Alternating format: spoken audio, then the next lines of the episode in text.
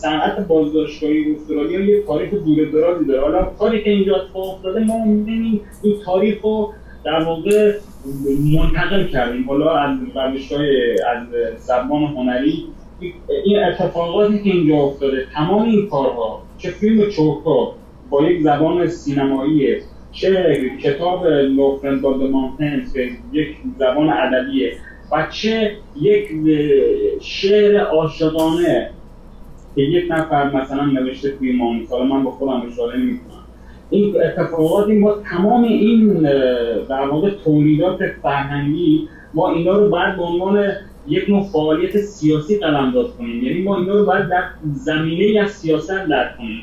یعنی من اینجا کاری کردم این بوده. ما اومدیم از زبان ادبیات و سیاست استفاده کردیم برای به عنوان یک ابزار. که بتونیم بر روی ساختار قدرت و بر روی سیاست تاثیرگذار باشیم. حالا این که تاثیرگذار بودیم یا نه این که باید آدمای دیگه بگم ولی خب من اینو می‌خوام بگم که قطعا استرالیا با این تولیدات که اینجا افتاده در آینده خیلی درگیر این قضیه خواهد بود و به خاطر همین من الان زمینه کاریمو بیشتر بردم تو دانشگاه و دارم با نسل جدید کار می‌کنم. یک دقیقه و بیست و چهار ثانیه. اگه دوست دارید برگردید و این مدت رو دوباره بشنوید. هشتاد و چهار ثانیه ای که بهروز بوچانی در میانه گفتگوی آنلاینش با ما در مونتریال اصل حرف رو زد.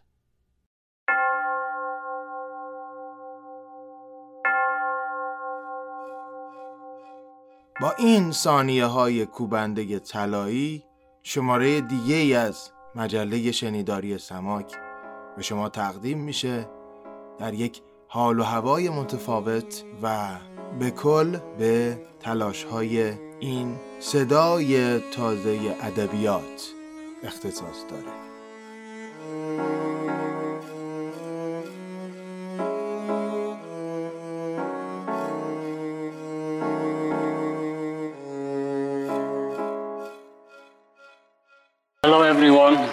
My name is Beruz Buchani. Some of you will know me, some of you will not. I am a Kurdish novelist and journalist. In May 2013, I fled Iran because of my journalism and cultural activities. I traveled to Australia by boat but uh, never arrived. I was exiled to Manus Island alongside 1,000 other people. Manus Island is a remote tiny island in the north of PNG in the middle of the Pacific Ocean. This is my story. A man who left his country because he didn't want to live in prison. A man who sought asylum but ended up in a prison for six years.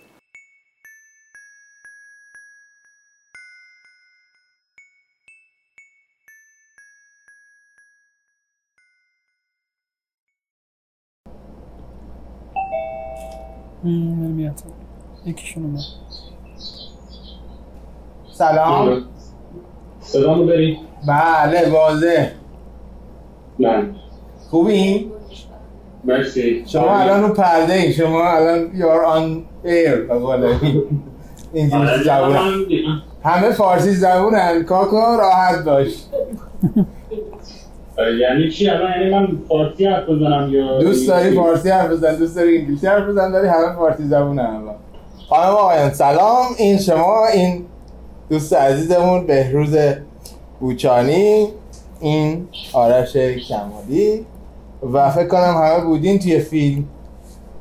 من فقط یک مقدمه کوتاه بگم که بهروز بوچانی برای من فقط کتابش و فیلمش نیست. برای من آدمیه که تمام وقت یه فرصتی رو گذاشته که محدودیتش رو به یک اتفاق عجیب تبدیل کنه و حاصلش بیش از چند صد مقاله گفتار مصاحبه تمام وقت داره این کارو می‌کنه. و حالا دو تا برجسته ترین کاراش یکی فیلمیه که با آرش جان ساخته و دیگری کتابیه که اینجا هست و امیدواریم به زودی هم منتشر بشه. به فارسی. به فارسی. به انگلیسی که منتشر شده. امیدواریم فارسی منتشر بشه به کردی منتشر بشه و به زبانهای دیگه.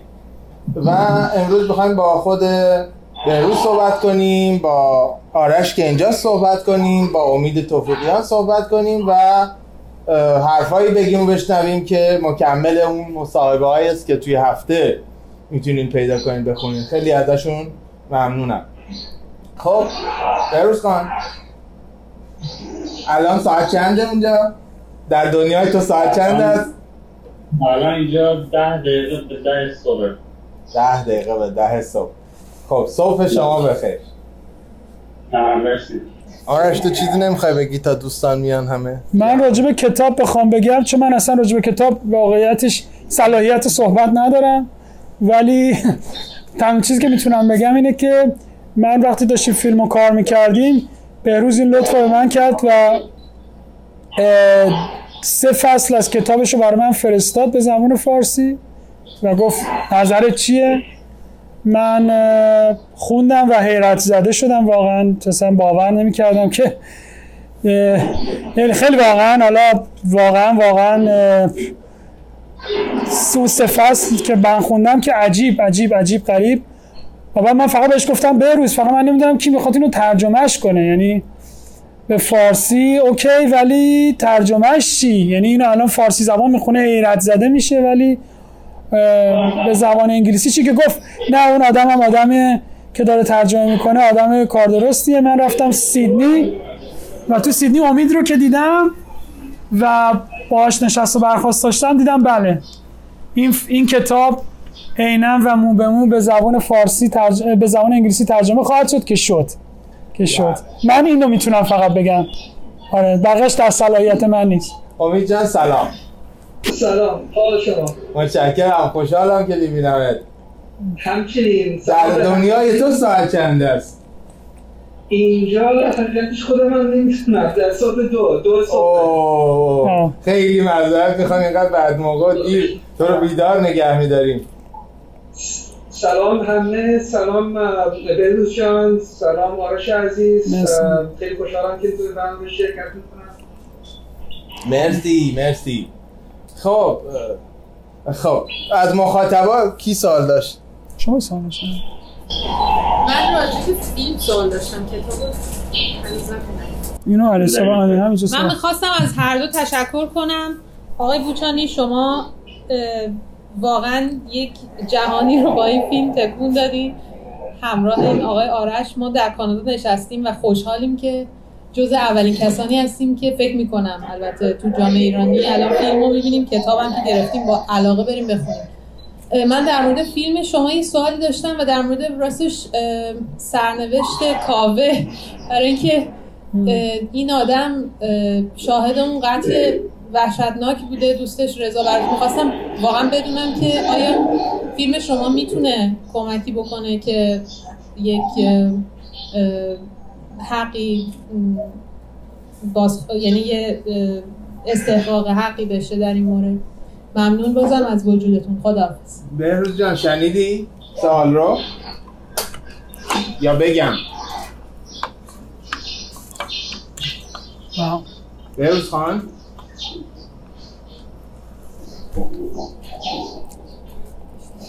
امید جان شما داشتین صدا رو؟ بله بله صدا بودم دارم. ببینم بهروز چرا فریز شده. بله. بهروز جان. برگشت دو.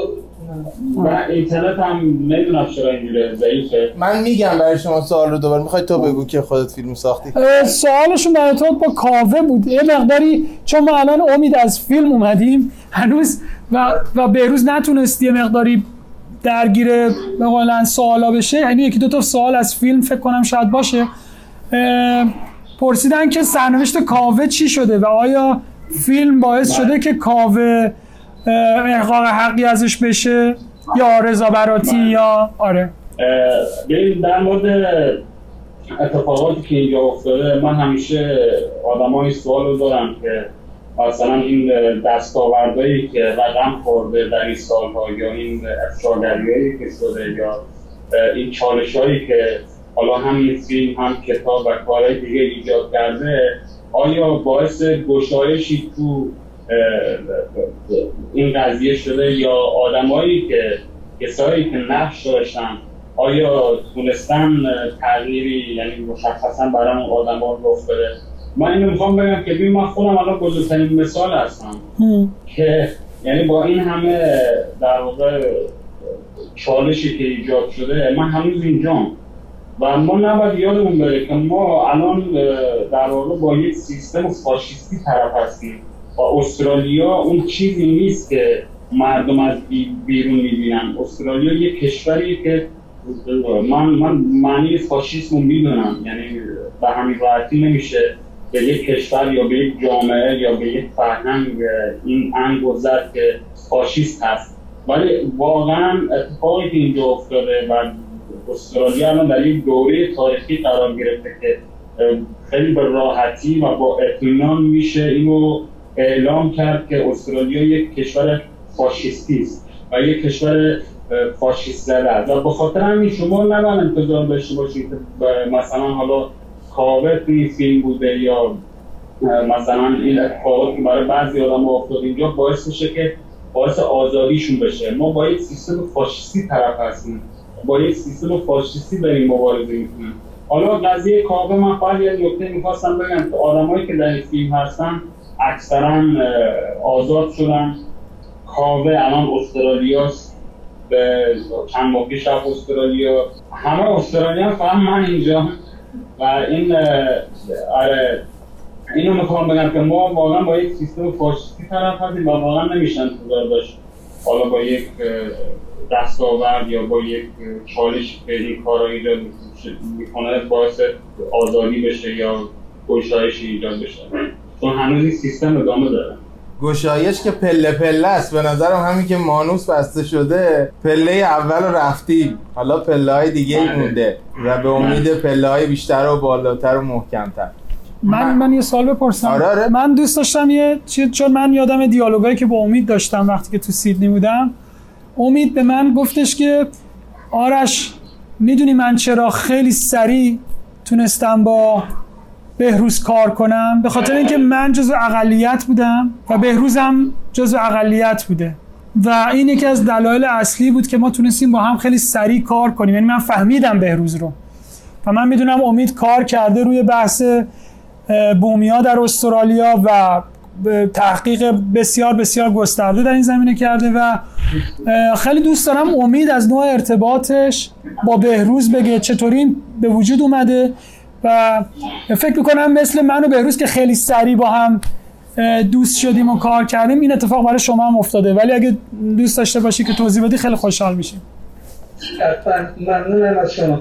اه، آرش جان اتفاقا به داشت صحبت می‌کرد. این به ذهنم اومد که من با بعضی تماس دارم که الان استرالیا هستن تو بازداشتگاه استرالیا هستن یا حتی تو تو جامعه هستن ولی تکلیفشون روشن نیست. نمی‌دونم دقیقا چه اتفاقی میفته براشون آیندهشون چیه. با می‌خواستم اینو بگم که درسته که دیگه تو جزیره نیستن تو زندان مانوس نیستن تو پورت مورزبی نیستن. ولی وارد یه پروسه شکنجه دیگه شدن الان.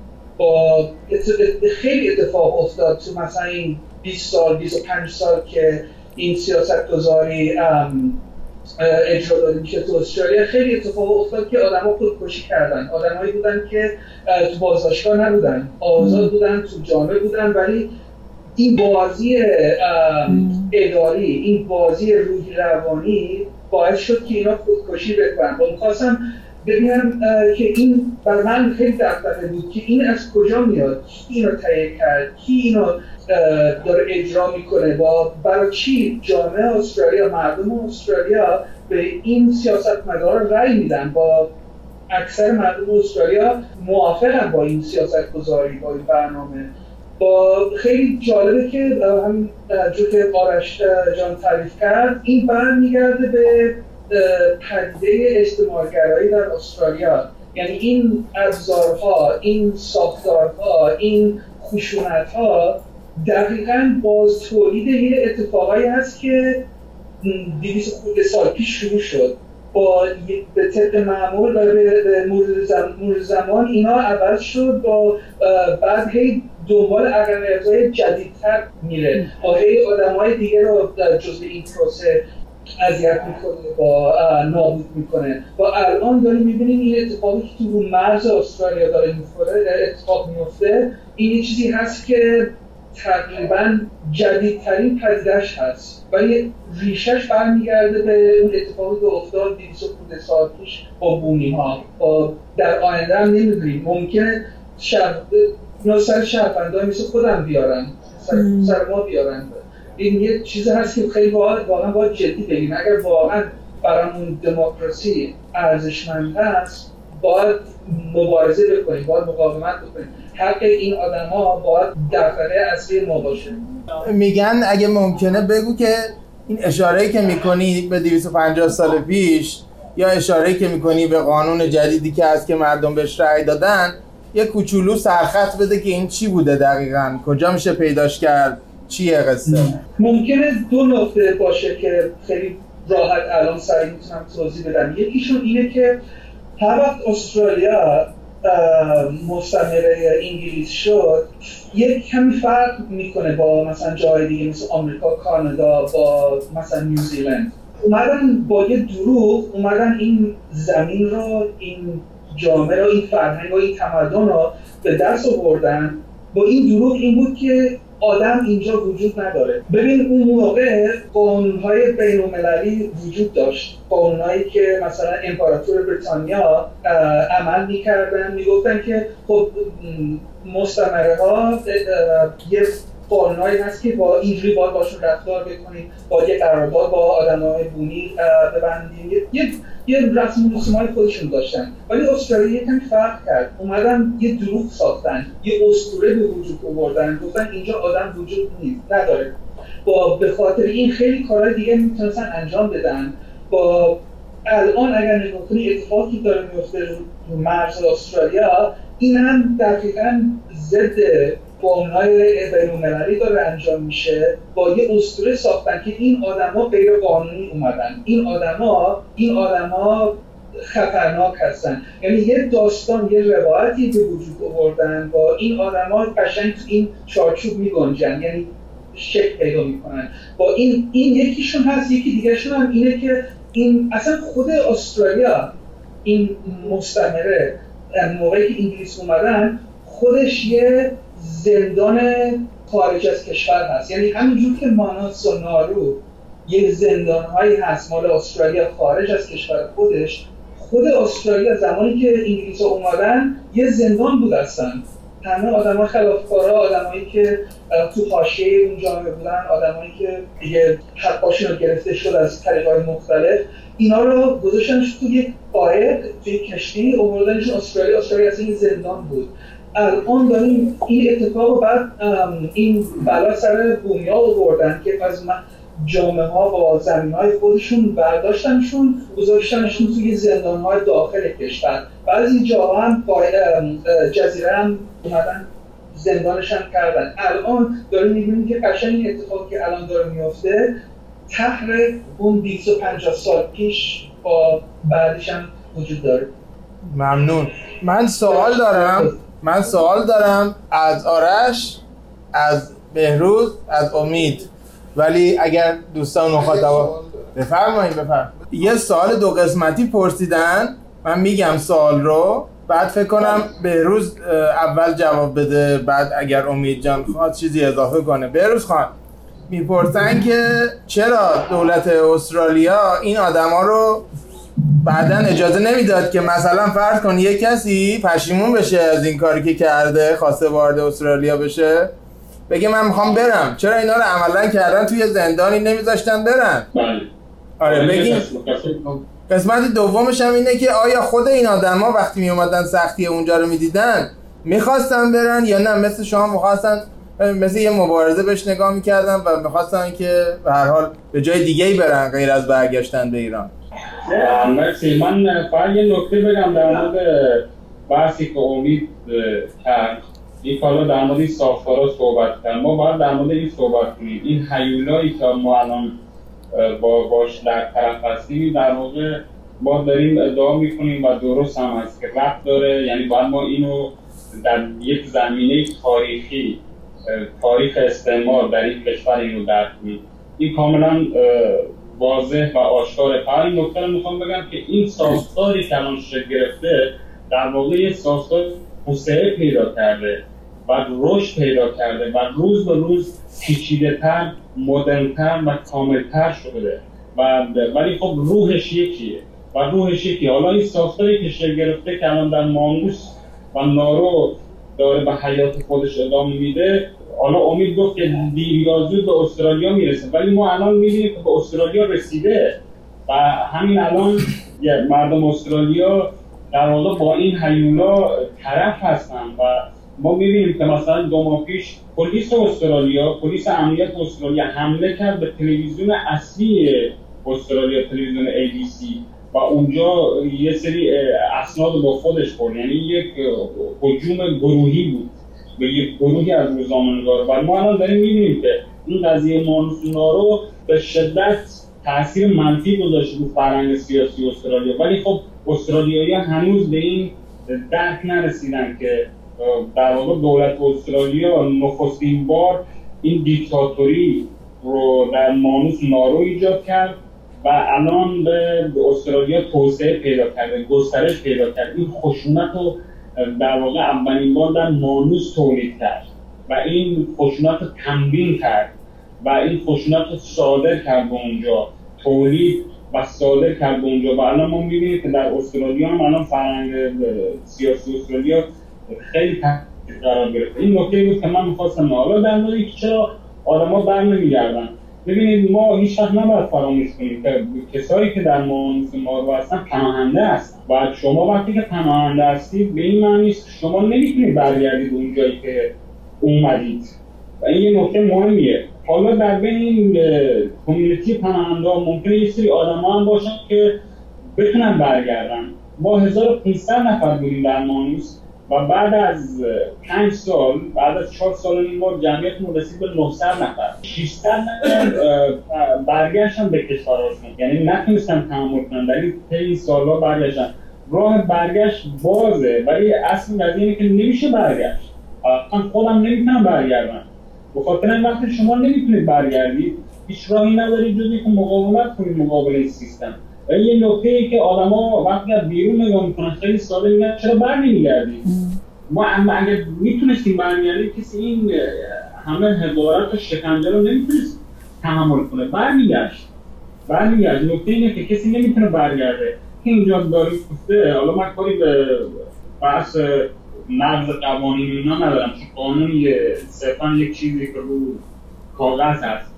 من نمی‌خوام به سیستم از اون زاویه حمله کنم تا آقا این نقض حقوق بین المللی و نقض کنوانسیون بین المللیه من می‌خوام اینو بگم که اتفاقی که اینجا افتاده در مانوس ما رو عملا قانون اساسی و قانون بین المللی در این قضیه تعلیق شده تعلیق شده معلق شده و این اینا تحت عنوان مفهوم امنیت ملی و منافع ملی اینو این سیاست توجیه کردن و می‌تونن انسانها رو انسانهای بیگناه تبدیل کنن و در اینجا به شکل گروگان سیاسی بگیرن. یعنی ما الان گروگان هستیم. دقیقا ما گروگان هستیم. چون الان دولت نیوزلند می‌خواد به ما پناهندگی میده استرالیا قبول نمی‌کنن یعنی نه خودش قبول می‌کنه میپذیره ما رو و نمی‌ذاره ما بریم نیوزلند.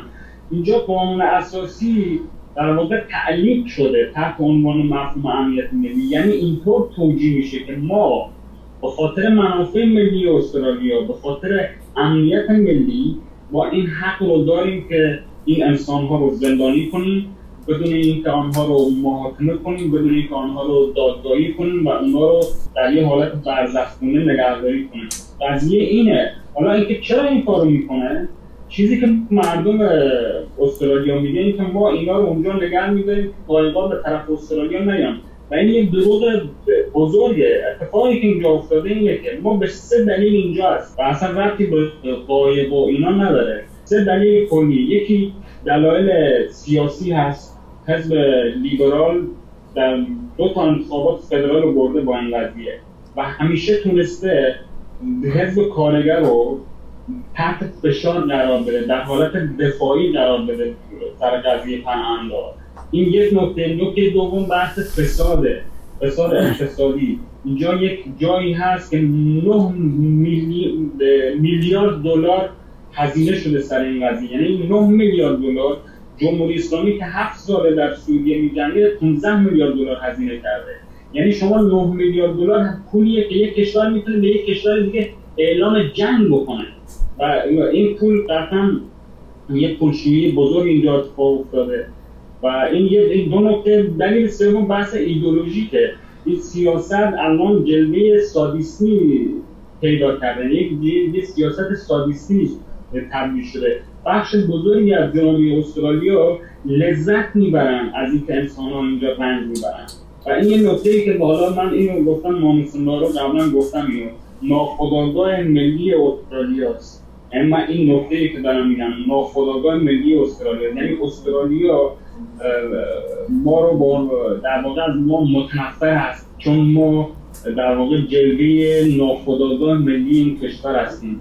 این کشور سراسر پر از خشونت بوده در طول تاریخ درسته استرالیا یه لیبرال دموکراسی قطعا مثل هر کشور دیگه دستاوردهای مهم فرهنگی داشته به بشریت به جامعه جهانی برای مردم خودش اینا نکته کسی منکر این نیست. ولی این کارهایی که اینجا افتاده در واقع من من بخوام اگه این نکته رو بخوام بگم که یه نفر پرسه ای شما چه کار کردین توی 6 سال؟ من اینو می‌خوام بگم که ما در واقع تاریخ رو از پایین به بالا نوشتیم. در واقع تاریخی که بوده ولی در جز تاریخ رسمی استرالیا نبوده.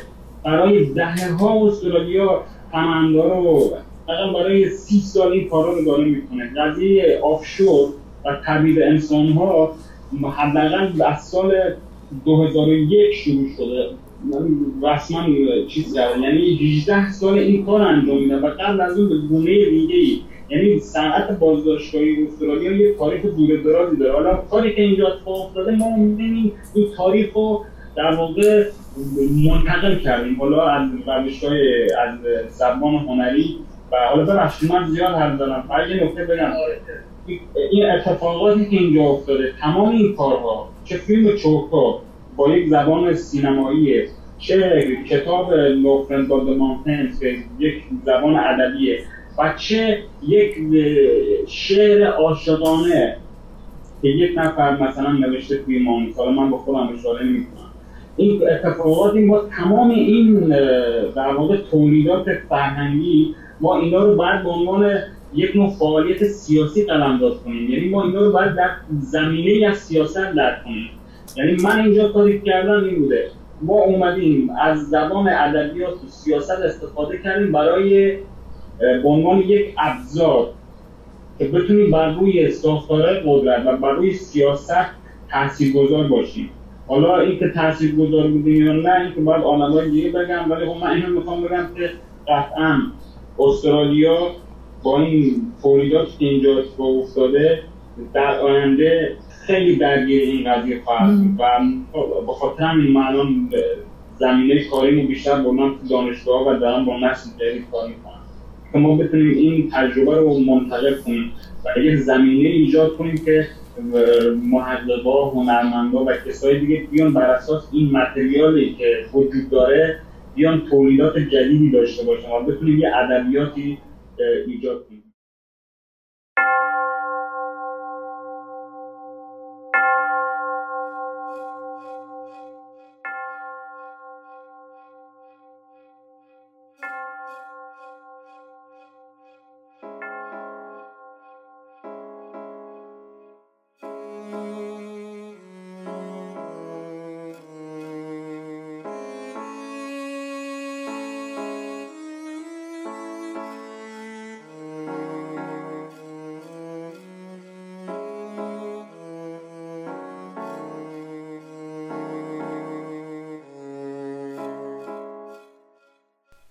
وقتی خانوادم ایران رو ترک کرد من سه ساله بودم و زمان انقلاب بود.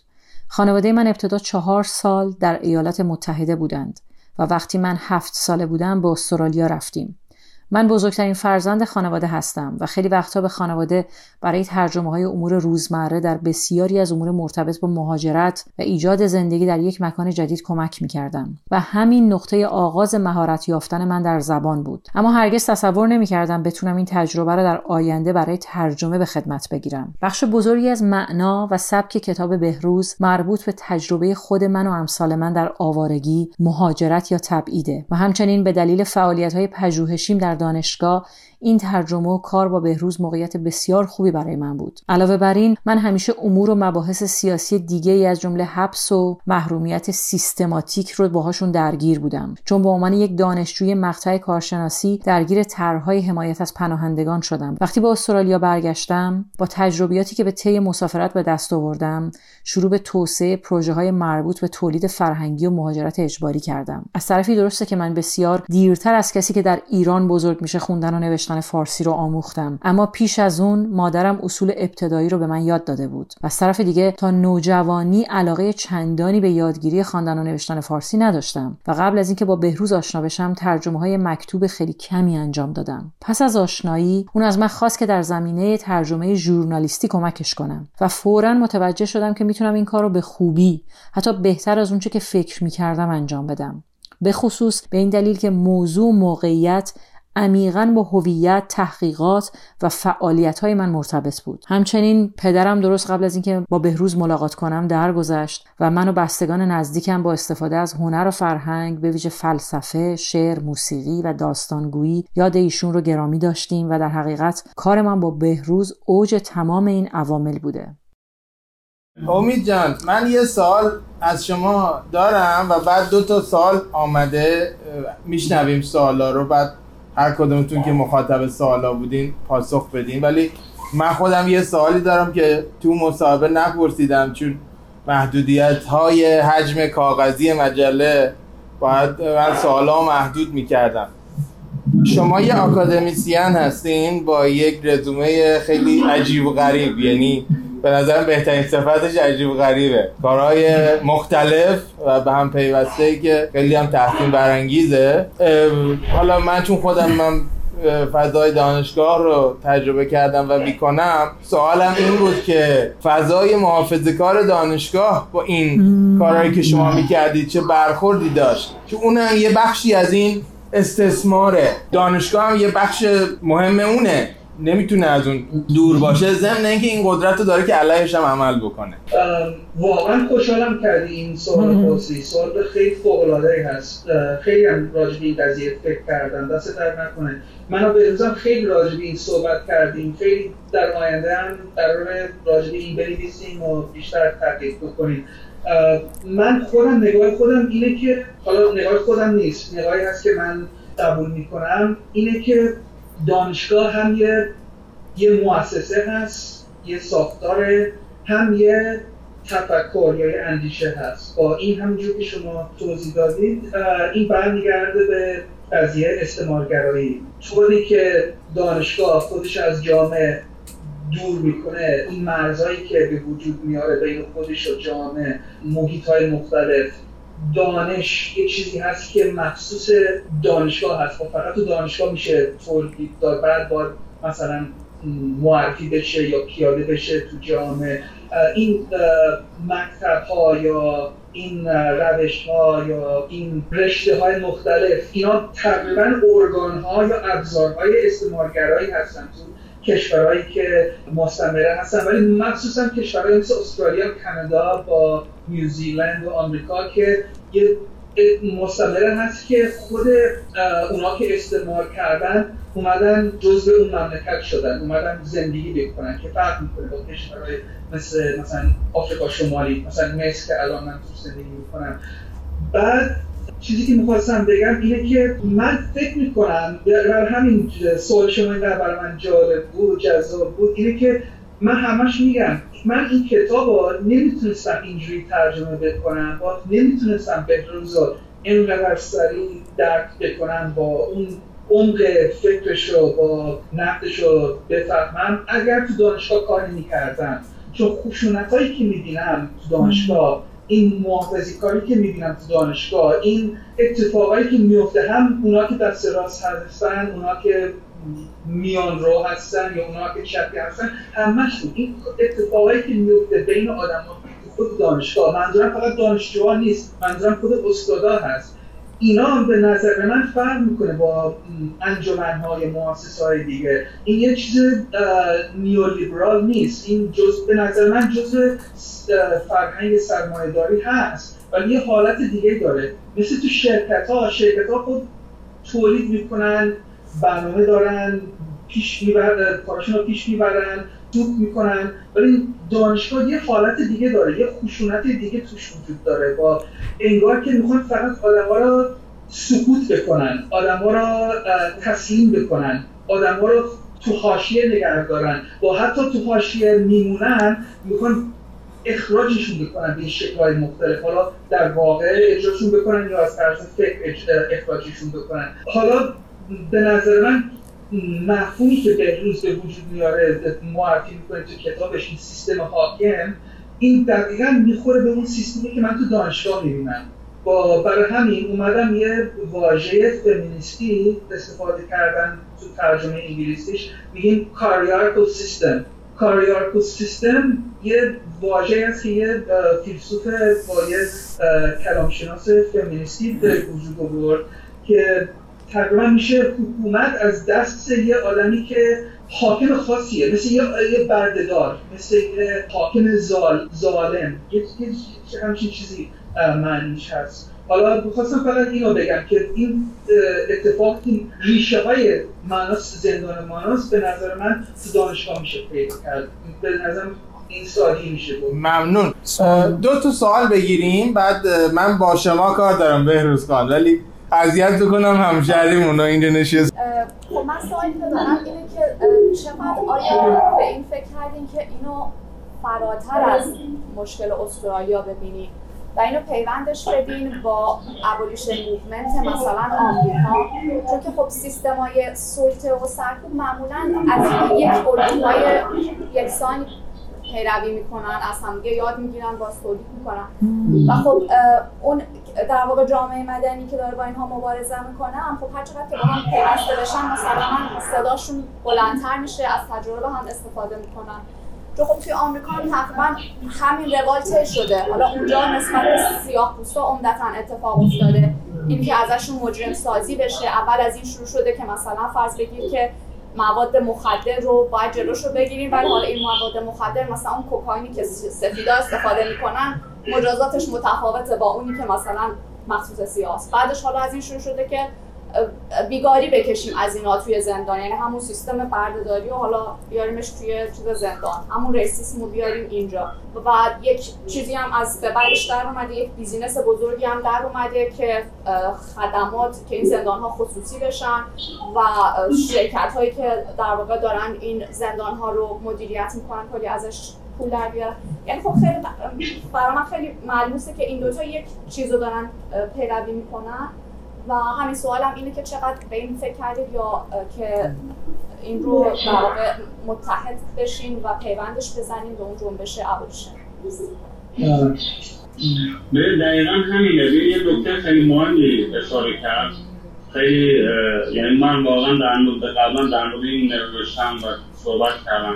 ببینید اتفاقی که در استرالیا افتاده. حالا بحث بحث جهانی بود. اتفاقی که در استرالیا افتاده اینه که در واقع جامعه مدنی استرالیا و جنبش های اجتماعی که در استرالیا هست چه برای بومیا چه برای همجنسگراها چه برای فعالان محیط زیست چه در واقع فمینیستا و تمام این جنبش هایی که ما می‌بینیم در استرالیا نکته که متاسفانه این است اینا به شکل جزیره جزیره های پراکنده با هم کار می‌کنن و پیوندی با هم ندارن. در حالی که در واقع پناهنده رو یک موجود خارج از مبارزه مدنی خودشون می‌بینن. در حالی که اینطور نیست. تمام این در واقع اقلیت هایی که وجود دارن قربانی یک سیستم هستن و مخاطبشون یک سیستم هست و یک سیستم مشخص و یک منتالیتی یک ذهنیت مشخص اینا رو ایجاد کرده. و این یه نکته است که متأسفانه در استرالیا این پیونده وجود نداره. حالا در سطح جهانی ما می‌تونید ببینید این من خودم در واقع کردستان اومدم.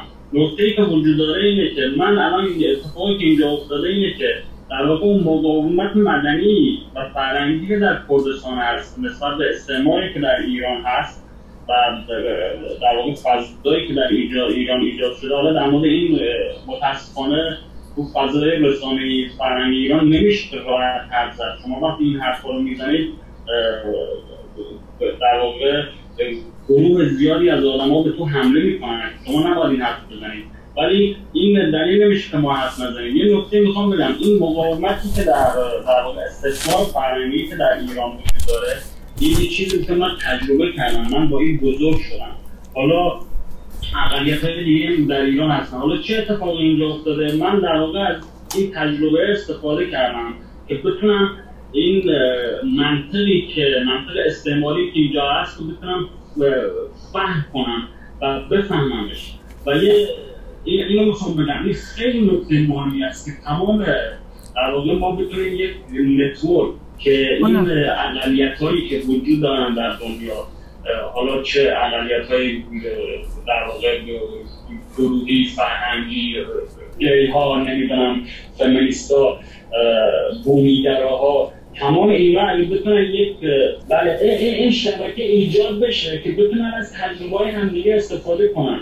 حالا این این مبارزاتی که وجود داره متاسفانه اروپا محور و آمریکا محور در حالی که اینطور نیست. ما در آمریکای جنوبی ما در آفریقا ما جنبش های اجتماعی داریم. ما در همین در واقع همین کشوری که من اینجا هستم در پاپونیوگینی ما اینجا یه سری اقلیت ها داریم که واقعا صدایی ندارن و واقعا این شبکه باید ایجاد بشه. این ارتباطات بیشتر باشه که بتونن از همدیگه استفاده کنن.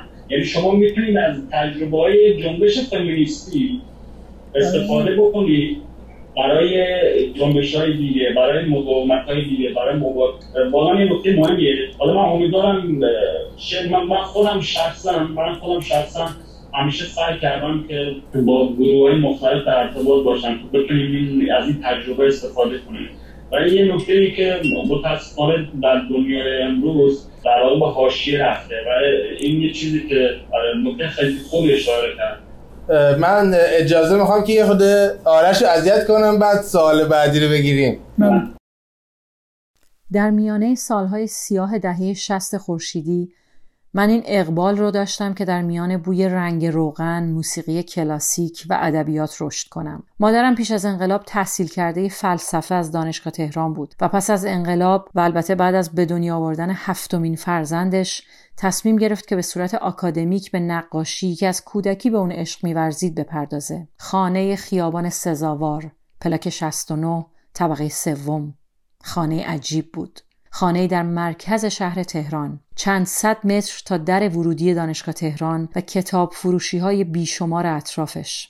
طبقه بالای شورای کتاب کودک که این همسایگی و همچنین دوستی قدیمی پدرم با مسئولان شورا بالاخص خانم توران میرهادی موجب می‌شد که ما اونجا رو هم مثل خونه خودمون بدونیم. در نهایت روزی که پدر و مادرم تصمیم گرفتند پیانوی قدیمی بانوی سال خورده ای رو از اون بخرند آغاز دوره استثنایی در زندگی ما بود. نقاشی موسیقی و کتاب من رو به سمت سینما هل داد. هرچند که این علاقه به سینما تا 18 19 سالگی به هیچ عنوان خودش رو نشون نداد. شاید جالب باشه که بدونید اولین فیلم کوتاهی که کار کردم فیلمی بود که با دوربین نگاتیو 35 میلیمتری ساخته شده بود. فیلمی 8 دقیقه‌ای با تنها 16 دقیقه نگاتیو. 12 13 سال بعد من اولین فیلم بلندم رو با یک دوربین موبایل ساختم. در اون عصر نگاتیو من شاید با یک گروه بالای سی نفره کار می‌کردم. آقای Mr. Director بودم. فیلم نامه رو نوشته به خوبی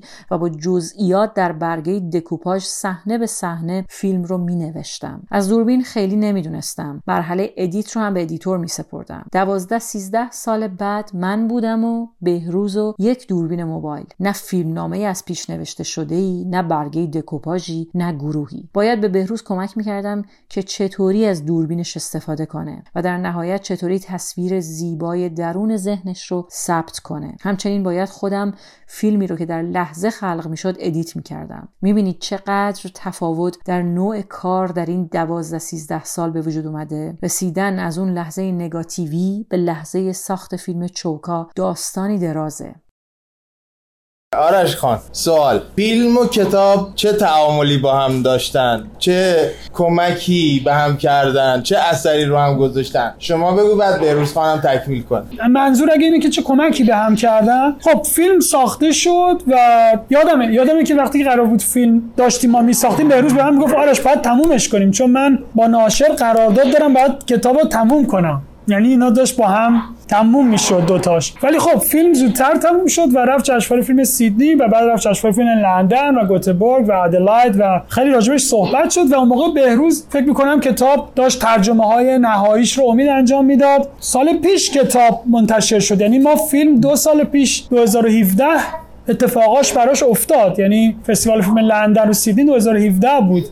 ولی فکر کنم کتاب 2018 اومد اگه اشتباه نکنم. اینو بعد از بهروز امید پرسید چون موفقیت کتاب خب من در جریان هستم ولی اینکه دقیقا چه تاثیراتی گذاشته بهروز بهتر می‌تونه بگه به نظر من. نه امید صد درصد. بهروز خان نظر شما چیه؟ ببین من همونطوری که گفتم اینا در واقع دوقلو هستن. یعنی اون عناصری که توی عناصر اصلی که توی کتاب هست ما می‌تونیم توی فیلم هم ببینیم.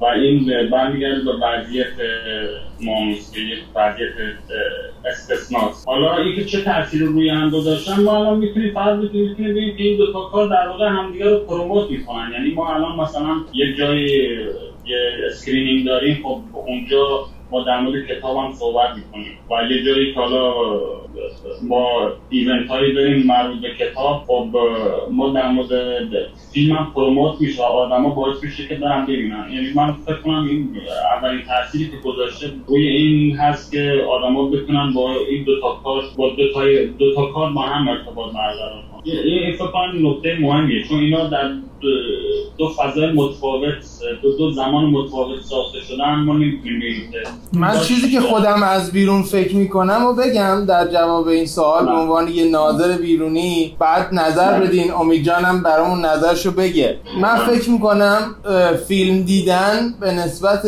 کتاب خوندن اونم ادبیات خوندن یک فرایند راحتتر هست. شما در کتاب خوندن خیلی باید اکتیو تر باشی خیلی باید بیشتر انرژی صرف کنی. در صورتی که فیلمو میشینی می‌بینی و اون فیلم میاد. لازم نیست کار خاصی بکنی. فیلم قدرتی داره که میاد تو رو در بر می‌گیره مثل موزیک شنیدن. و به نظر من خوششانسی این دو قلو بوده که قول اولش اول فیلمه بیاد آدمهای بیشتر و شاید بتونیم در گیومه در کوتیشن بگیم راحت طلب تری که اگه اول کتاب میومد احتمالش کمتر بود که بخونن بعد برن فیلم رو هم ببینن. اول فیلم رو دیدن با سوژه جذاب متفاوتش آشنا شدن. حالا مبتلا به کتاب هم شدن. می‌دونی؟ یعنی به نظر من این خوش شانسی بوده که اول فیلم اومده. شاید برای آرش بعد شانسی بوده جایزه کمتر بوده ولی برای کل پروژه به نظر من از این بابت بهتر پروموت شده. می‌دونی؟ یعنی من اینجوری فکر می‌کنم. شاید هم اشتباه می‌کنم امید امید جان شما چی فکر می‌کنی؟ من فکر می‌کنم درست میگی من به نظر من به روز آرشم خیلی وقت گفتم که این خیلی وقت گفتم. این این فیلم فکر کنم آینده خیلی خیلی بزرگی داره. سال سالها طول می‌کشه تا مردم واقعا همه لایه های این فیلم رو درک بکنن. با درست کتاب خیلی موفق بود تو این یه سال که در من واکنش های خیلی سریع و خوب گرفتیم. ولی به نظرم فیلم ممکنه یه کمی بیشتر طول بکشه که به اونجا برسه به اون مقام کتاب برسه ولی می‌رسه. با به نظرم مخصوصا تو حوزه دانشگاهی فکر کنم خیلی میشه راجع به فیلم کار کرد و خیلی حرفا میشه زد. ولی اینکه مثل کتاب این این فیلم به نظر خودم ضد ژانره. می‌دونی؟ تو هیچ چارچوبی نمیگنجه نه مستنده نه فیلم داستانیه نه فیلم اکسپریمنتاله تجربه یه فیلم خیلی عجیبه با مخلوط خیلی سبکا با چارچوب ها با ژانرهای مختلفه برای همین نمیشه خیلی راحت و ساده اینو تحلیل کرد و نظر داد. به نظرم سالها طول می‌کشه مثل برای منم هنوز کتاب بهروز مثلا هنوز برای من یه یه دریا یه دریا هست. یه یه فضای ایجاد کرد که به نظرم تا ممکنه 20 سال دیگه هنوز خود کار کنم. هنوز خودم که ترجمهش کردم هنوز باید بفهمم. با فکر می‌کنم این یه نقطه مشترک هست که فیلم و کتاب دارن. اینه که همه این چارچوب ها با این تصویرها رو میشکنه. اون چه انتظارهایی که مردم داشتن اینا رو میشکنه با یه چیزی دیگر که مهمه با اینم یه ذره برمیگرده اون سوالی که قبلا جواب داد اینه که این فیلم و این کتاب یه حرکت استعمارزدایی هست. یه کاری هست که داره یه, یه فعالیت ضد استعماری هست استعمارزدا هست. یه یه چیزی داره به مردم نشون میده. به مردم استرالیا مخصوص داره یه چیزی یه درسی داره نشون میده. یه چیزی داره آموزش میده که از راه دیگه نمی‌تونم بگیرم. با جالب اینه که دو نفر که استرالیایی نیستن با یکیشون مخصوصا که اجازه نمیدن بیاد استرالیا داره این درس رو به استرالیایی ها داره میده. با این یه چیزی هست که بنیای استرالیا سالها دارن یاد بدن حالیشون بکنن که این اتفاقات تو جامعهمون داره میفته با الان یکی به روز و آرش اومدن هماهنگ شدن با این فعالیت های این مقاومت های بومیا با به چیز قشنگ و تو این همه خشونت و همه این اتفاقهای وحشتناک یه چیزهای خیلی یه مقاومت خیلی زیبا با قشنگ و امیدوار کننده به وجود ممنونم. مرسی. من یه سوال ادبی راجع به کتاب بپرسم با احترام به همه. من می‌خوام از جاهایی که نشستم سوء استفاده کنم. من الان از همه نزدیکترم به میکروفون. امید جان بعد بهروزم جواب بده تکمیل کنه لطفا. امید جان کم و کیف ترجمه رو یه سوالی دارم. آیا شما فقط مترجم بودی یا چیزی فراتر از مترجم؟ مثال بزنم. آیا فرایند ترجمه باعث شد که متن فارسی هم تغییری بکنه در جهت هرچه بهتر رسوندن پیامش. سوال خیلی جالبیه.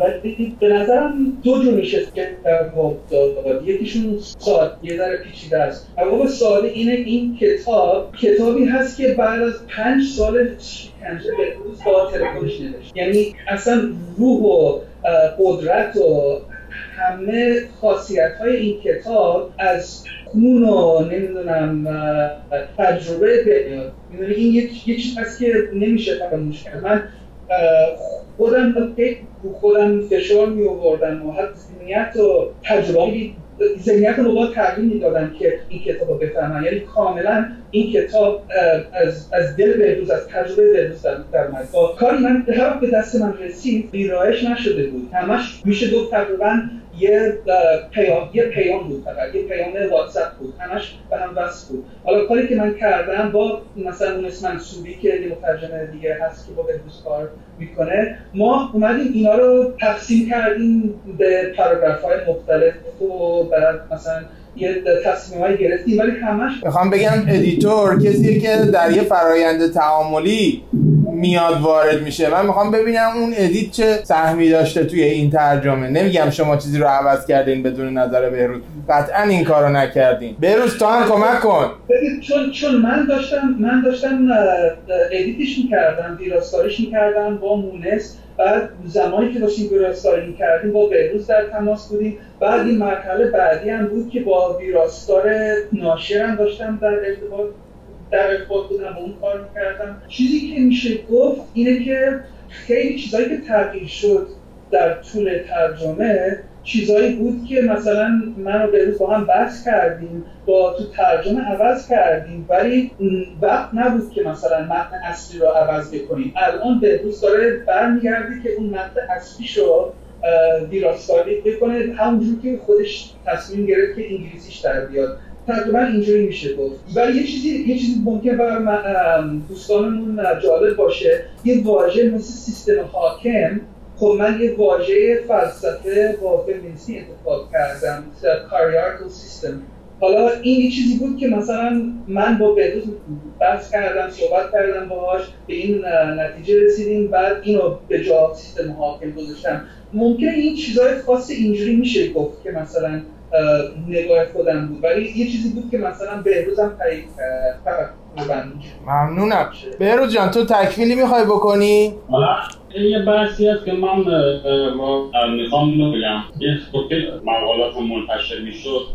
این در واقع یه سری از این ترولای های استرالیایی می‌رفتن اون پایین کامل میذاشتن شما این مقالات رو و فلان استاد دانشگاه فلانی فلانی فلانی اینا براتون نویسن یه نکته می‌خوام بگم این ذهنیت هست حالا من یعنی شما هر نویسنده دیگری یک کتاب بنویسه کسی سوالا رو ازش نمی‌پرسه یعنی از مترجم این سوال نمی‌پرسه که شما تاثیر چقدر البته من می‌پرسم و به خودت نگیر نه نه نه نه کاری شما یه سوالی که هست این سوالی که هست. حالا من بحثم اینه که چرا این سوال وجود داره؟ به خاطر اینکه من یک پناهندم و کلمه پناهنده یعنی من ببین کاری که من کردم اینجا و مطالبی که نوشتم یعنی این کتاب و این دستاوردهایی که این کارا داشته چالش های بزرگی ایجاد کرده.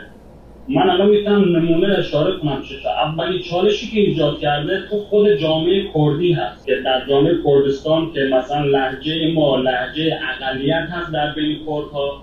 و الان یه سری کردها دارن میگن که چطور یک نفر که جز اقلیت کردها و لحجهشون لحجه دوم هست این الان اومده داره داستان مردم کرد رو میگه در سطح جهانی. و اینو نمی‌تونن بپذیرن. یعنی یه مورد استثناء دوم در خود ایران کسی که یک کرد هست و کسی که می‌خواد نویسنده باشه یا کار فرهنگی بکنه این نکته یعنی این, این فرهنگ وجود داره که شما حتما باید جز یه سری از این گنگای ادبی باشید و شما حتما باید جز یه سری گروه روشنفکری باشید و از زیر دست یه سری استادای ادبیات رد بشید و تایید بشید و بعد نویسنده بشید. ولی هیچ کدوم برای من اتفاق نیفتاده اینجا.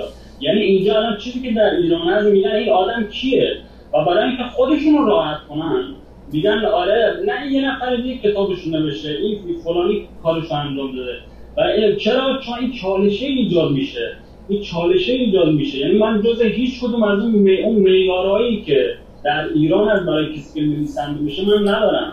تو ایران این ذهنیت وجود داره که یه نفر بعد پدر و مادرش نمی‌دونم استاد فلان دانشگاه باشن و شاعر باشن اما پدر و مادرم هم دو تا انسان هستن که از نظر من آزادترین انسان ها هستن. تو خارج از این چارچوب و فضای مدرن زندگی می‌کنن. و این این این نکته وجود داره. حالا که من اومدم استرالیا و یه ذهنیت دیگه وجود داره که کسی که نویسنده است یا کار ادبی یا هنری می‌کنه در سطح بالا این آدم حتما باید با هواپیما بره پناهنده بشه. من پول نداشتم. به خاطر همین و وقت نداشتم. به خاطر همین با قایق اومدم. و این و این, این نکته که یعنی شما وقتی تصور می‌کنید یه نفر رفته توی جزیره. من سه سال پیش می‌تونم از جزیره مانوس خارج بشم. ولی من به دلیل انسانی و اخلاقی اینجا موندم. چون نمی‌خواستم از امتیازی که داشتم استفاده کنم و برم کانادا. من این یه اینو یه امر غیر اخلاقی می‌دونستم. و حالا من این اصلا جایی اشاره نکردم به این کار چون اصلا خجالت می‌کشم این حرف بزنم. حالا اتفاقی که در مانوس افتاده چه اتفاقی افتاده؟ یک پناهنده اومده در استرالیا یه ذهنیت بین جامعه ایرانی استرالیا هست که کسی که با قایق اومده غیر قانونی؟ خب از نظر اجتماعی از نظر سطح سواد از نظر تحصیلات در درجه پایینتریه و خلافکارتره. ولی من اصلا همچین ذهنیت ندارم. کسی که اتفاقا با قایب اومده انسان سادهتر و پاکتریه چون نتونسته از این رانتهایی که در ایران بوده استفاده کنه. خب و اینا این همچین ذهنیتی دارن. ولی یک نفر اومده اینجا. یعنی برای سالها ایرانیایی که در استرالیا بودن خجالت کشیدن از کسی قایقی هست. گفتن اینا آبروی ما رو بردن. ما گفتن. این مثلا اومده یه سری کارا داره می‌کنن می‌دونی چی میگم؟ یعنی اون ذهنیت رو به چالش می‌کشه. من یک نفر یک بار یک یک از دوستان تهرانی از من پرسید که بریز شما اهل کجا هستید؟ من گفتم من اهل کشکو هستم. دقیقا اون چیزی که تهرانی ها میگن که شما از کشکو اومدی من از کشکو اومدم. و حالا این نکته که می‌خوام بگم نه تنها سیستم آموزشی به چالش کشیده شده اینجا چون من اصلا تو چارچوب سیستم آموزشی قرار نگرفتم توی ایران. من من تو دانشگاه اصلا فضا منو قرار نمیداره یعنی ترک شدم من. تمام اینا به چالش کشیده شده. یعنی یک این کارها به نظر من تو در واقع لایه های مختلف و تو سطوح مختلف تمام ذهنیت ها رو به چالش کشیده. و این فکر کنم یه نکته یعنی اصلا خود حتی قیافه من خود خود شکل من شکل بدن من یه چالش که ایجاد کرده بر اساس ذهنیت که از پناهنده وجود داره. درست پناهنده انسان هستن با رنگ پوست رنگ قیافه گناه مختلف انسانی دیگه ما داریم می‌بینیم. خب؟ ولی این ذهنیت در استرالیا هست که پناهنده یه شکلی ذهن اونا هست باید باشه. اینو می‌خوام بگم که خب من این سوالایی که ایجاد میشه دوستی هست که از سوالاتی هست که یه نوع ذهنیت استعماری داره. و من خوشحالم که در واقع می‌تونم استعمار زدایی بکنم. این یک نوع استعمار زدایی برای من. هم که آدما فکر می‌کنن به این هم که فکر می‌کنن و به این در واقع این ذهنیت رو دارن که چطور یه آدمی با این با این این, این مثلا می‌تونه اینطور بنویسه یا کار کنه یا به قول امید استرالیا رو ادوکیت کنه. و من به نظر خیلی نکته مهمی و این استعمار زدایی و من اصلا کارم همینه کار من استعمار زداییه من این می‌خوام بگم من برای من زیباترین اتفاقی که اینجا میفته اینه که شما اون کلمه پروفسور که من هیچ ارزشی براش چیزی نیستم یعنی نظر فکری و اینا من یعنی هیچ اصلا نماینده هیچ چیزی نیست. پروفسور. اون کلمه وقتی در کنار کلمه رس قرار می‌گیره و کنار کلمه زندان مونس قرار می‌گیره این چالش برای من ارزشمنده. این چالش برای من ارزشمنده. حالا این سوالی که شما می‌پرسید خیلی این ذهنیت ها دارم و من خوشحالم. چون این, این چالش ایجاد می‌کنه. اصلا من کارم اینه که این چالش رو ایجاد بکنم. و این یه نکته حالا اتفاقی که بین من و امید افتاده. من و امید دو تا همکار هستیم. و به حال با هم کار می‌کنیم. و من هیچ به امید عنوان یک مترجم نگاه نکردم. یعنی یعنی اونو فقط توی یک کاتگوری قرار بدم یا حتی مثلا آرش. ما همکار هستیم و من اصلا کارم همکاری است. بیشتر کارام اینجا تو فوتبال من همیشه میگم. من فوتبال هم خوب اصلا پاس نمی‌دادم. وقتی که 25 سالم شد فهمیدم که بابا من اگه پاس می‌دادم الان مثلا شاید دیگه برتر اینا بودم تیم ولی چون پاس نمی‌دادم تکراری می‌کردم کسی منو تو تیم تیمای بزرگ راه نمی‌دادم بخاطر من همیشه می‌رفتم با تیمای ضعیف. مثلا تو دانشگاه تیم داشتیم مثل سوفانیات من می‌رفتم آره.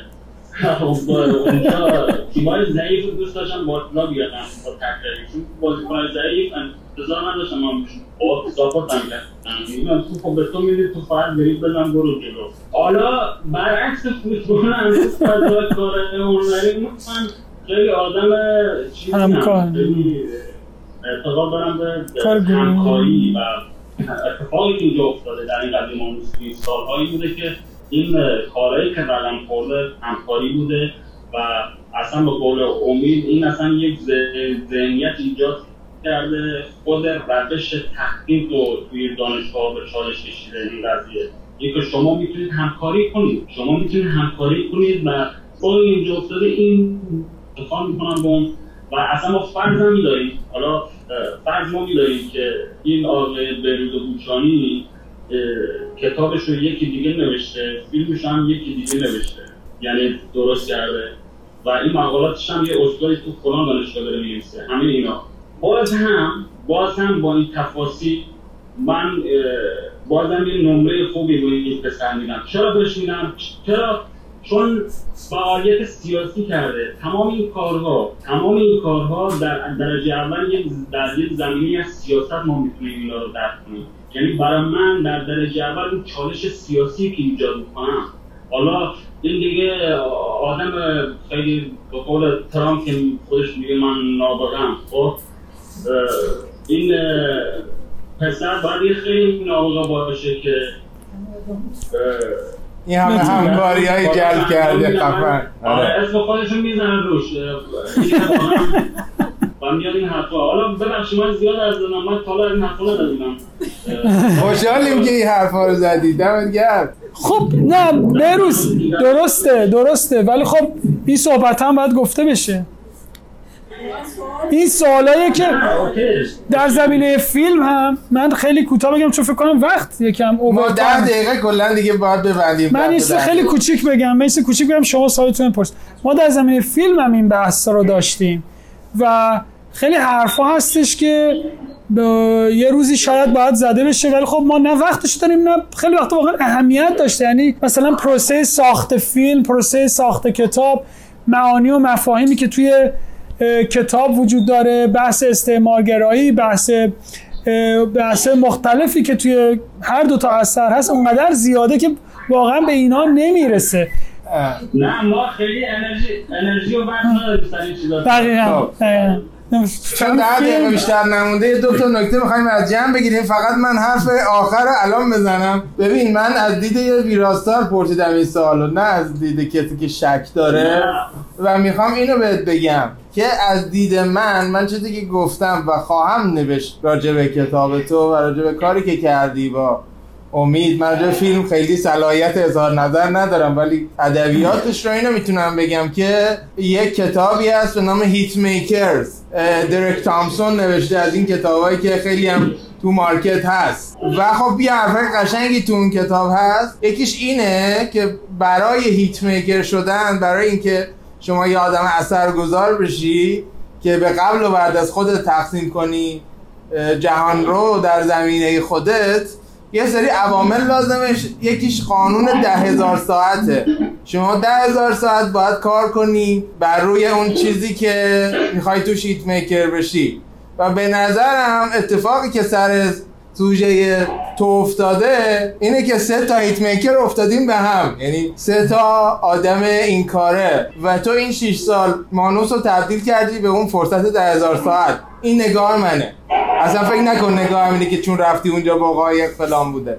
یعنی مطلقا زمینه من نیست خیلی خوب کردی که این حرفا رو زدی.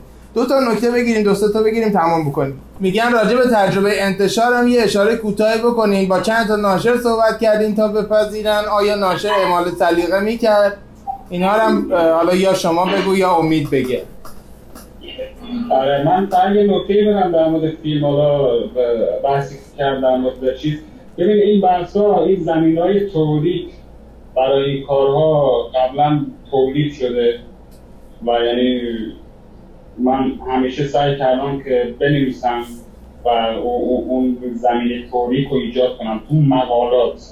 حالا این مقالاتی که وجود داره من الان دارم کار می‌کنم با یه با دانشگاه ملبورن و دانشگاه احتمال زیاد انتشارات آکسفورد که ما یه مجموعه از این مقالات منتشر کنیم که ما اینو به شکل یک کتاب یا دو کتاب منتشر کنیم و این, اون- زمین های و اون در واقع اندیشه زندان و مانوس هست.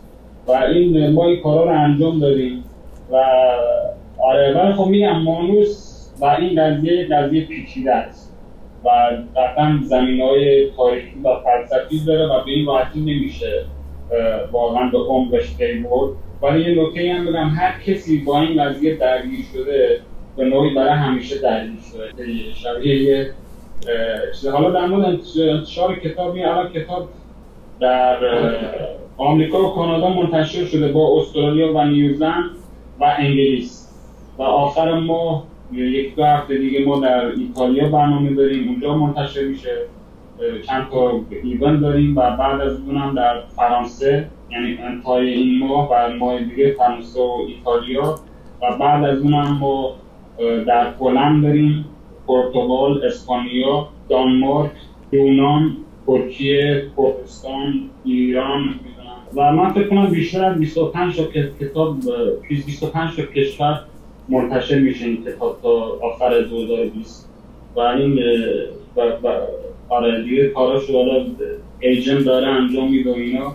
ولی خب با دیگه هر جایی باشه برنامه باشه شرکت می‌کنیم که بتونیم بعض وقتا آدم من میگم شما چرا همه جا هستیم؟ میگم ما ما 6 سال نوشتیم که آدم ما گوش بدن. کسی گوش نمی‌داد. حالا الان به یه جایی رسیدیم که گوش بدن ما. ما هم داریم داد شیر می‌کنیم و من اصلا قصد ندارم با این قضیه مانوس و این بحثایی که هست یعنی در آینده یک شغل ایجاد کنم برای خودم. نه اینطور می من در آینده شاید در مورد روی یک کتاب دیگه کار کنم. یا اصلا اصلا دوست ندارم اصلا کار ولی در مورد مانوس باید همین یک دو سال است ما بتونیم یعنی زمانی که من مطمئن بشم ما ابعاد این پروژه انسانی و به زبانهای مختلف روش های مختلف منتشر کردیم آره من فکر کنم باید کار ادامه بدم ولی قطعا بعد یکی دو سال من سراغ یک پروژه دیگه میرم و یک کار دیگه میرم و امید جان ما نداشتیم امشب تو بخوابی. نکته پایانی تو بگو بعد برو بخواب. من خیلی از وجدان دارم برای تو. نه من یکی دو سال دیگه میخوابم. نه خیلی خوش گذشت خیلی خوب بود خیلی من استفاده کردم واقعا در ادامه صحبت روز فقط می‌خواستم اینو بگم که جالبه که اون زمانی که همکارامون دوستامون که تو استرالیا تو سیدنی هستن رفتن دنبال قرارداد برای انتشار این کتاب ناشر اول که باشون بهشون معرفی کردن قبول نکرد. به روز به این, به این شکلی معروف نبود شناخته نبود. بود ولی نه مثل الان. بعد اون موقع من فقط مقاله های خبری بهروز رو ترجمه می‌کردم. اصلا هیچ انتظار نداشتم فکرش نمی‌کردم که یه کار ادبی ترجمه بکنم. من دیگه راضی بودم که فقط این کارهای خبری رو انجام بدم. بعد که ناشر دوم دید پیش برنامه رو دید و قبول کرد و در قرارداد می‌خواست ببنده بعد از من خواستم که ترجمه بکنم و دیگه با کلی شک و اینا قبول کردم. بعد یه کمی مثلا روز بیشتر اسمش شناخته شد اتفاقای خیلی وحشتناک و جهانی پیش اومد تو زندان. یه کمی شرایط عوض شد. ولی اون اولها ناشر اول قبول نکرد. با نظر من اینم برمیگرد اون بسی که بروز می‌کرد راجع به ذهنیت راجع به پناهنده ها حتما اون ناشر اول نگاه کرد به این گفت که این چی می‌تونه بنویسه؟ این کاری که می‌تونه انجام بده نوشته هاش به چه دردی می‌خوره؟ بود ادبیش تا چه حدی می‌تونه باشه؟ حتما خوب نیست به اون صورت. نباید مثلا سرمایه داری بکنیم یا نباید مثلا اینو جدی بگیریم. با خیلی خوب شد که دیگه ناشر دوم قبول کرد و الان اینجا دیگه اینجا رسیدیم. خب بعد یه چیزی فقط بگم. امید ما دیروز توی دانشگاه یورک که فیلم رو می‌دیدیم فیلم که تموم شد یکی خانم پروفسور جنیفر هیندمن که ما رو دعوت کرده بود اومد گفتش که بچه ها به دانشجوها گفت گفت این ساختمون ها می‌دید؟ نوشته بود اتکو. من اصلا نمی‌دونستم اینو. یه سری ساختمون ها اتکوه آرم اتکوه. گفت می‌دونی اتکو مال کجاست؟ بچه گفت کاناداییه. یاد میاد این بحث بحث بود که ما می‌کردیم دقیقا. که یه کرایم بین المللیه بله بله. بله. بله. یعنی این اون چیزیه که حالا باید کانادایی ها بچه‌هایی که ما باشون صحبت می‌کنیم و من دو روز دیگه کینگستون فردا تورنتو این چیزی که دیگه باید ادامه داده بشه از طریق بچه ها اینجا برن روی کار کنن روی کشور خودشون. بله. اینجا شاید این اتفاق نیفته ولی اینا دست دارن در یک جنایت بین المللی اسم حرفش هم ما این بحث با امید آخه داشتیم توی سیدنی.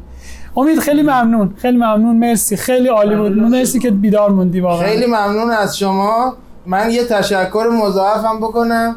خیلی معذیت کردم هر ستای شما رو سر مصاحبه ها ولی امیدوارم حاصل کار رضایت بخش بوده باشه. مرسی. ممنون از عجله هفته از تک تکتون که گذاشتین این بیرون بیاد. اولین بار به فارسی به این تفصیل. دم همتون گرم.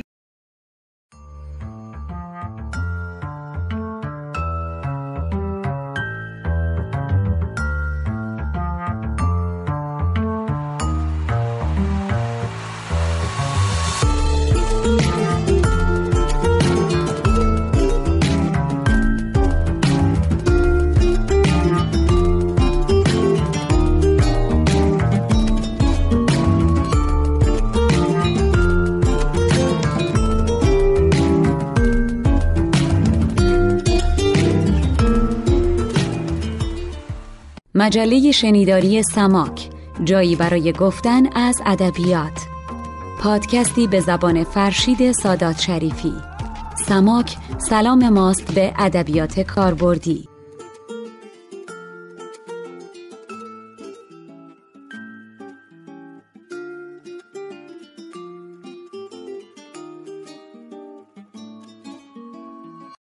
دوباره سلام. صدای من فرشید سادات شریفی این بار در انتهای این شماره در گوشرس شماست. یه مروری کنیم بر متن و پیرامتن آنچه شنیدی روزی و به واسطه دوست مهربانی در واترلو علی مستولی زاده من مطلع شدم که دوستی به کانادا خواهد آمد که فیلمساز هست و فیلم چوکا الان ساعت چنده رو ساخته که مشترکن محصول کوشش او با یک فرد متفاوته اون فرد کسی نبود جز بهروز بوچانی. و بعد به واسطه صحبت هایی که با آرش عزیز انجام شد و ارتباطی که او بین من و بهروز بوچانی از یک طرف و امید توفیقیان مترجم رمان بهروز از طرف دیگه برقرار کرد یک پیوستار سگانه شکل گرفت تا ما بتونیم از اینکه چگونه بهروز بوچانی تونسته از بندی به بند دیگر رو به زمینه دو خلاقیت مهم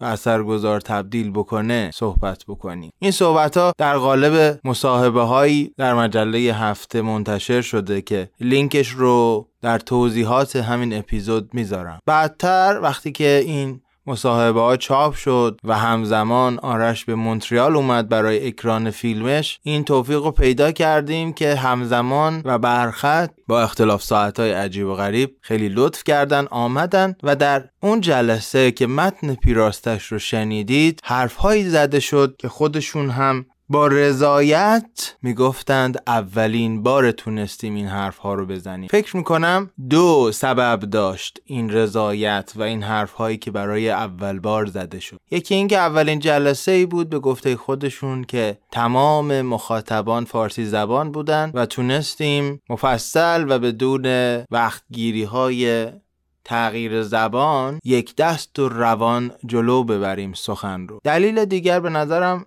آماده بودن ذهن همه ما و مخاطبان بعد از اون مصاحبه ها بود. این خیلی خیلی اتفاق مهمی بود که نه فقط منی که برای اول بار با این مجموعه با این سه نفر مواجه می شدم بلکه این سه عزیز هم راضی بودن و احساس کردن عمدتا حرفهایی زده شد که به گفتنش و بعد به انتشارش بیارز. صمیمانه ازشون سپاسگزارم که اجازه دادن انتشار اختصاصی و اول بار این حرفها در مجله شنیداری سماک اتفاق بیفت. آنچه بهروز پی گرفته و دو یار موافق و همراهش آرش و امید در اون مسیر با او همگام و همقدم هم نفس بودن خیلی مهمه چون از یک طرف به بحث استعمار زدایی و باز اندیشی شکلهای جدید استعمار و استثمار که دنیای ما خیلی خیلی بهش نیاز داره پرداخته و از یه سمت دیگه نشان تأثیر گذار بودن ادبیات و هنره. همون چیزی که من در مؤسسه سماک دغدغه و خارخار ذهنیش رو دارم.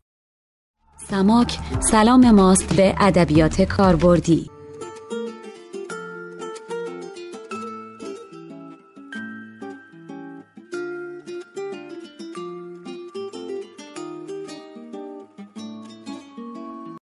در آخرین ساعات تدوین این پادکست بودم که یک خبر و آمدن صبح با هم نور رو به جایی که هستم تابونده بود.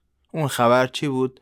اینکه همین امروز یعنی چهاردهم نوامبر 2019 بالاخره بعد از شش و اندی سال بهروز بوچانی تونسته به نیوزلند بره برای کاروبارش و کتابش و برای آزاد شدن از زندانی که درش افتاده بود طبیعیه که حسی که من دارم از آمدن این اتفاق وصفش خیلی سخته و خیلی خوششانسم که انتشار این پادکست بر اساس تقویم قبلی و بدون اینکه ما بدونیم چه اتفاق نیکی در راه است همزمان شده با این گشایش. اینه که شادی خودم رو نه تنها نمی‌تونم پنهان بکنم بلکه می‌خوام دوباره و بیشتر و بیشتر با شما در میون بذارم. و البته این پایان ماجرا نیست.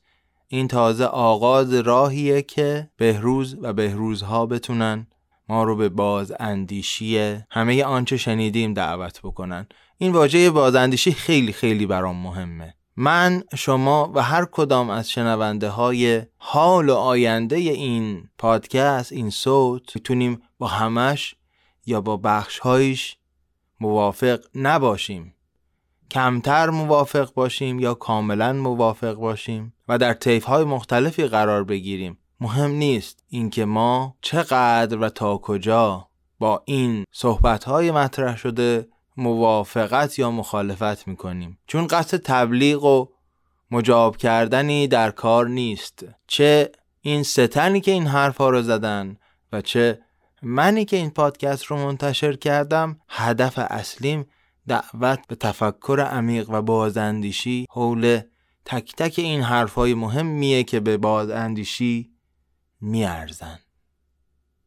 بعد از این نکته نوبت می‌رسه به تشکر. تشکر اول من از سه پدید آورنده اصلی این اپیزوده از بهروز بوچانی که اگر نبود هیچ کدوم از این اتفاقها شکل نمی گرفت از امید توفیقیان که اگر کار بهروز رو ترجمه نکرده بود به انگلیسی هیچ کدام از این توفیقات لاعقل با این مقیاس اتفاق نمی افتاد و از آرش کمالی که هم با فیلم خوب و متفاوتی که در کنار بهروز ساخته یک اثر ماندگار و متفاوت به جا گذاشته و هم زحمت بسیاری کشید تا من بتونم با اون دو عزیز دیگه مرتبط بشم و کارم رو پیش ببرم. همینطور باید یک خسته نباشید به خدا ناسح بگم که دو برش از مصاحبه های من با این دو عزیز رو با آرش و با امید رو برای شما خوند که در جای خاص خودش قرار بگیره و همینطور علاوه بر تورنج از همه کسانی که به طرق مختلف کمک می‌کنند تا سماک به راه دشوار و افتان و خیزان خودش ادامه بده و متوقف نشد. من دنبال کسی بودم که اگر می‌خواد حمایتی بکنه کار او و کسب او و نگاه او در خدمت باز تولید این استعمار و استثماری که در این جلسه ازش صحبت شد نباشه. خیلی خوشحالم که گرچه این اپیزود عملا